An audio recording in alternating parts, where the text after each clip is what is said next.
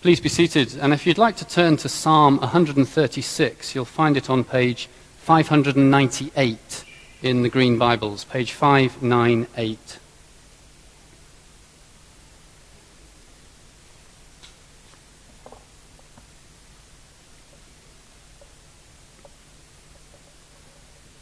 So rather than have uh, the reading at this point in the service, we decided to uh, use the opportunity with the children with us to, to truly sing out that psalm the way it would have been heard three thousand years ago in Solomon's great temple.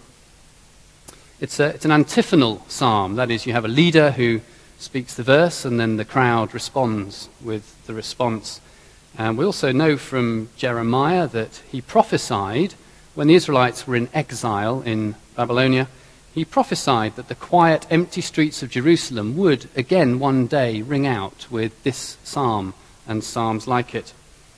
And God was true to that prophecy, because in Ezra we read that when they returned, when the remnant returned to Jerusalem to rebuild the temple, they again sang this psalm and others like it as they were rebuilding the temple.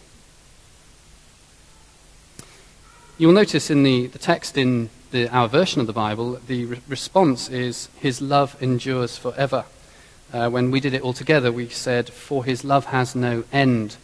Um, it is claimed by a researcher whose work I read up that the for his love has no end becomes less boring for the people using an English translation. It has rhythm, single-syllable words, and it's easier to say. That's why we changed it to his love has no end. Uh, the original Hebrew had six syllables as well, as does his love has no end. So it works on, on two levels. The word that's translated love is a difficult Hebrew word to translate. Hesed is the word. Sometimes it's translated loving kindness, sometimes mercy, sometimes love. But what it conveys to the, the Hebrew listener, the Jewish uh, singer of this song, is God's faithfulness to his covenant, or perhaps we would think of it as his faithfulness to his promises. So that's what we've been declaring. And it's not the only repeated theme in the psalm. We read, for his love has no end, twenty-six times. That's a clear repeated theme. But we also say, give thanks to him, twelve times, even though it only appears in the text four times. That might seem slightly odd, but if you look at verses five, six and seven. You'll see what I mean. Verses five, six and seven actually read, give thanks to him who by his understanding made the heavens. Give thanks to him who spread out the earth upon the waters. Give thanks to him who made the great lights. This is a song of thanks and praise.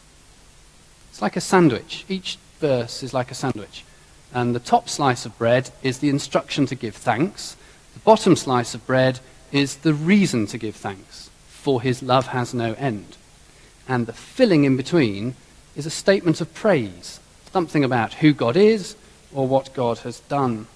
If we quickly summarize, the statements of praise tell us he is good, he does miracles, he created everything, he rescued his people, he defeated his enemies, he delivered his people to the promised land. He sustains creation. He is God. Now, as you might have suspected with a published title, God, Darwin, and the Large Hadron Collider, our focus is on creation, which the psalmist focuses on in verses five through to nine. We're going to ask three questions. First, what does the Bible say about creation? Secondly, why have recent events in the world of science thrown these biblical claims into the spotlight? And thirdly, why is it important to me personally to believe in the God who creates? So let us pray before we think about those three questions. Father God, may the eyes of our hearts be open to your word today, and may your Spirit prompt us to respond and to change. In Jesus' name we pray. Amen. So using this psalm as our uh, point of reference, if you like, let's look at verse five. The psalmist writes, who by his understanding made the heavens. That's a clear signal back to Genesis chapter one, verse one, the very first verse of the very first chapter of the very first book of the Bible. In the beginning, God created the heavens and the earth. That's a Hebrew way of saying God created everything. God created everything from nothing. One of our creeds puts it, all that is, seen and unseen. Verses six through to nine in the psalm then pick up particular events in the six-day creation story of Genesis chapter one. Separating the land from the sea was God's work on day three. Creating the sun, the moon, and the stars was God's work on day four. And if we just skip to the end of the psalm, verse twenty-five, we read, "He gives food to every creature." Now this is uh, this rings bells from the end of day six in the story of creation, where God says to mankind, "Every seed-bearing plant on the face of the whole earth and every tree that has fruit with seed in it, they will be yours for food." God's gift, God's promise to sustain his creation. So, if the psalmist sees Genesis chapter one as his point of reference for praising God the Creator, it should also be our point of reference for praising God the Creator.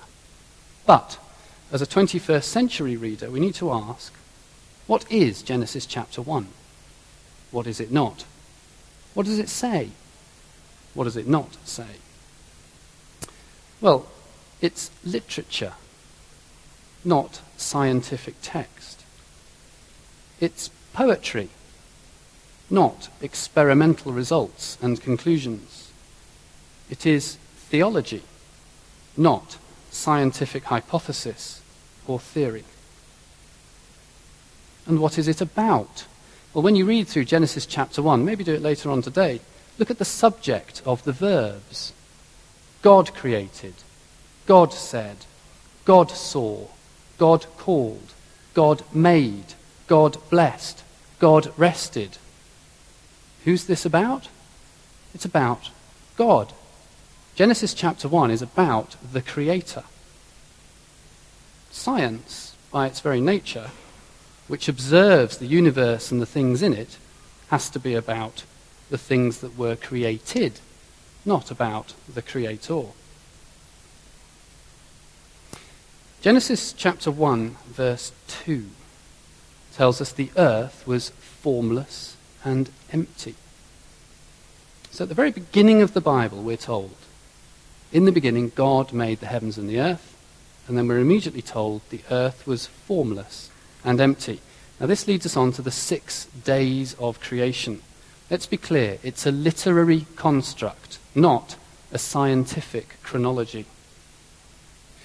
Days one, two, and three deal with the formlessness of the earth by giving it form. Days four, five, and six deal with the emptiness of the earth by filling it. And the patterns, the parallels, and the symmetry are really quite beautiful once they're pointed out to us. So on day one, God separates dark from light. On day two, he separates sky from sea. And on day three, he separates land from sea. On day four, he fills that which he created on day one, light and dark, with sun, moon, and stars.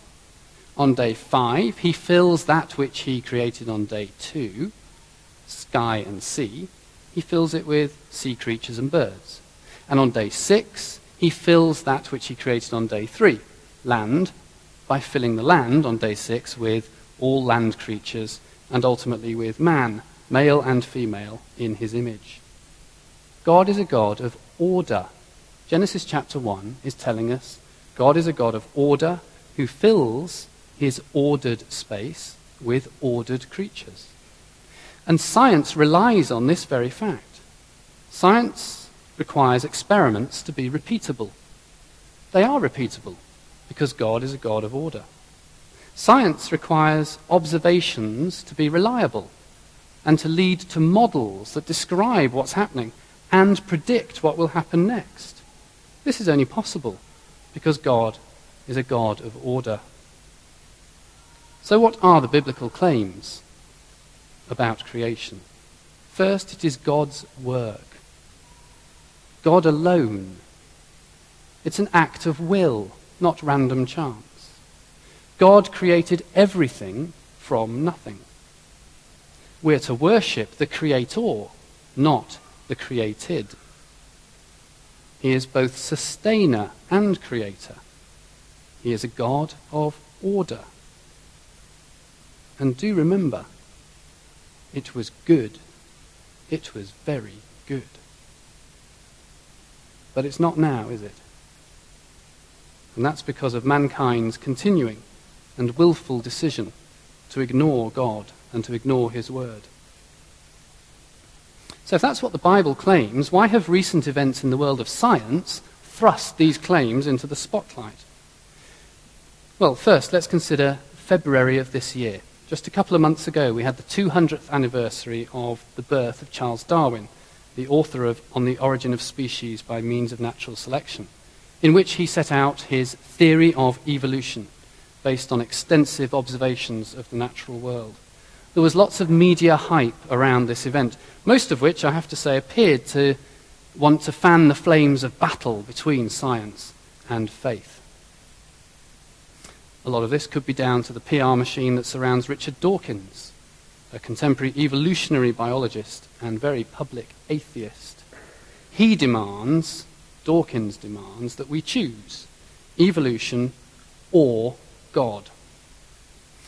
It is ironic, perhaps, that he was not too long ago awarded the Faraday Award of the Royal Society, because Faraday, a great scientist, said Christianity was the single greatest influence on his life. Let's first compare, or rather contrast, Dawkins with the original author, Darwin.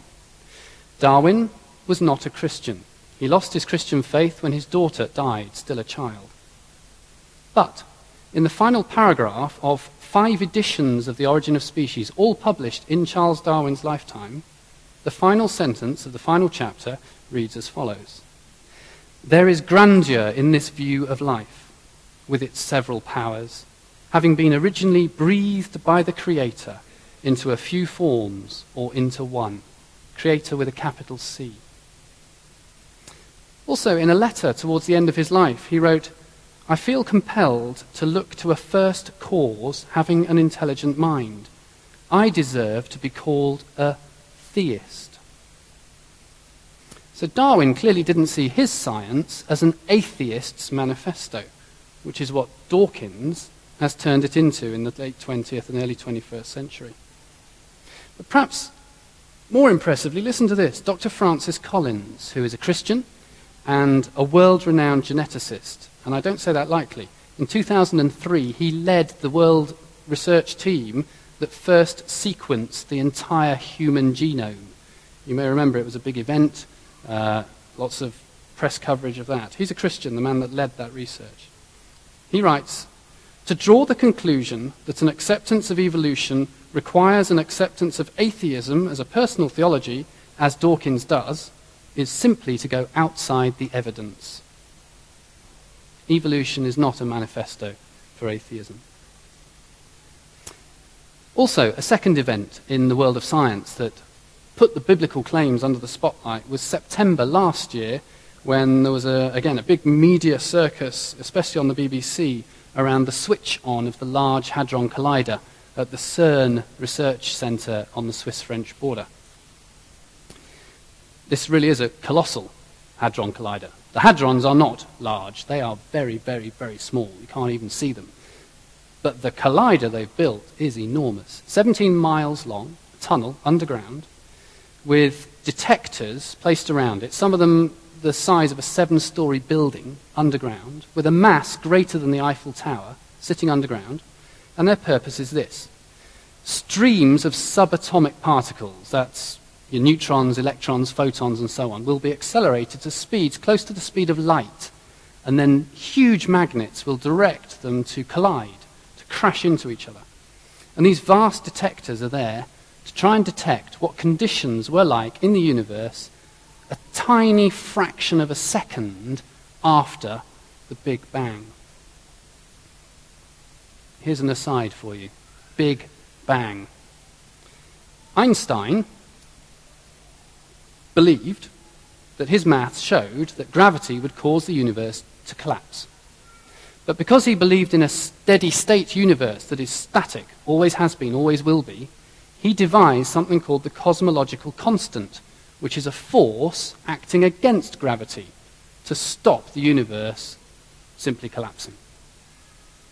Later in his life, he admitted the cosmological constant was the biggest mistake of his scientific career. But who convinced him that it was a mistake to think that the universe was static? It was a Catholic priest. Monsignor George Lemaître was an outstanding mathematician. He applied Einstein's equations to the cosmos and showed that in theory, the cosmos was expanding. This was then verified by Hubble a couple of years later. One of the interpretations of this expanding universe was that it must therefore have had a beginning. Now, who coined the phrase Big Bang? A scientist called Fred Hoyle coined it on the radio in nineteen forty-nine. He was an atheist. He didn't like the theory of the Big Bang. He had a philosophical issue with it. Yes, the universe is expanding, but if you say that means it had a beginning, that implies it had a cause. And if you say it had a cause, that implies a creator. And Hoyle was a, an atheist, so he couldn't condone this theory. And he coined the phrase Big Bang, which we now use all over the world to explain this theory. Back to France, back to Switzerland, our Large Hadron Collider. Scientists are hoping to detect something called the Higgs particle. You might have heard this in the news, or the Higgs boson.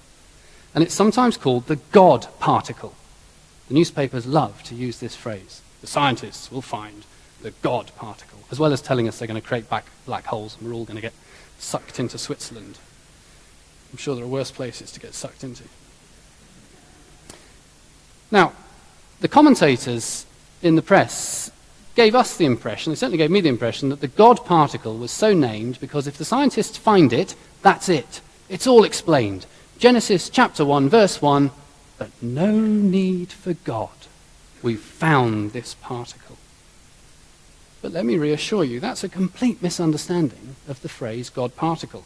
It was the Nobel Prize winner, physicist, Nobel Prize-winning physicist Leon Lederman who came up with the phrase God particle, and he says this: the Higgs particle is a presence in the universe that is keeping us from understanding the true nature of matter. It's as if something or someone wants to prevent us from attaining the ultimate knowledge. Now this he likened to God preventing the Babylonians from completing the Tower of Babel by confusing their languages, so they couldn't understand how to finish this job off. The God particle is so named because of the story in Genesis chapter eleven. It's nothing to do with Genesis chapter one. In fact, Lederman himself says, if found, the Higgs particle will be a gift from God that will allow us to see how beautiful is the universe he created. This isn't the science of atheists. This is not an atheist's manifesto. Now, maybe this all feels a bit impersonal to you, or a bit remote. fourteen billion years ago sounds like a fairly long time ago. Perhaps you feel it's academically remote, gluons and quarks and all this stuff. Let's make it personal. Question three, why is it important to me personally to believe in the God who creates? Well, for this we move into the New Testament. Don't need to look it up, but do listen carefully. Paul's second letter to the Corinthians, chapter five, verse seventeen. If anyone is in Christ, the new creation has come. The old has gone, the new is here.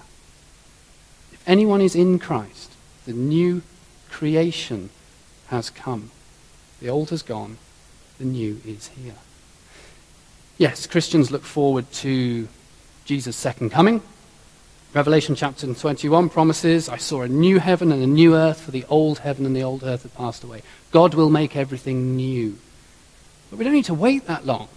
Paul is telling us God, the Creator, is creating here and now. Whenever someone becomes a Christian, they are a new creation. When I became a Christian, I became a new creation. The old me was apart from God, turned away from God, and against God. But Paul says the new me is reconciled to God. This is all in the context of reconciliation, this verse. The new me is reconciled to God. It's facing towards God. The new me is with God. Now remember the biblical claims about creation. It is God's work and God's work alone. I cannot achieve reconciliation with God through my own efforts. Let's contrast our honourable members of parliament and Zacchaeus, the tax collector. If you're not familiar with the story of Zacchaeus, the tax collector, do download Johnny's sermon from a couple of weeks ago. If you're not familiar with the story about our M Ps, welcome back to Earth. Creation is God's work and God's work alone. I can't do it on my own. Did Zacchaeus come out of the house having met the living Lord Jesus and say, it's the Roman system? I need to sit down with the Romans and change the system because it's allowing me to fleece you guys. And through gritted teeth to say, I'm really sorry. Tell you what, the bloke in charge has told me I've got to pay you back. So I'll pay you back. That's how we do it. That's the human response. But the new creation, Zacchaeus, no, nothing about blame. He just says, I'm going to give half of all I've got away. I'm going to find out everyone I've swindled and give them four times as much back. That's the new creation. That's the old gone, the new come. So it's God's work and God's alone. Remember also, we're told to worship the Creator, not the created. So if I am a new creation, I shouldn't be worshipping myself. I should be worshipping the Creator who created me. God sustains his creation. He's promised us food.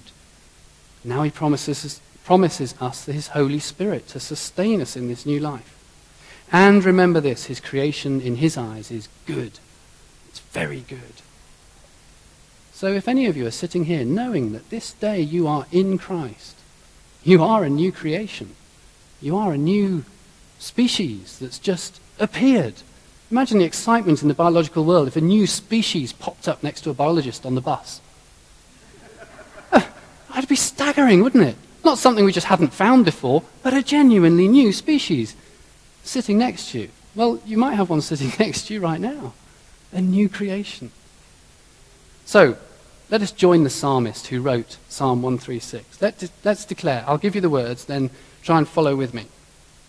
Give thanks to God who made me a new creation, for his love has no end. Do you want to join me in that? Give thanks to God who made me a new creation, for his love has no end. Amen.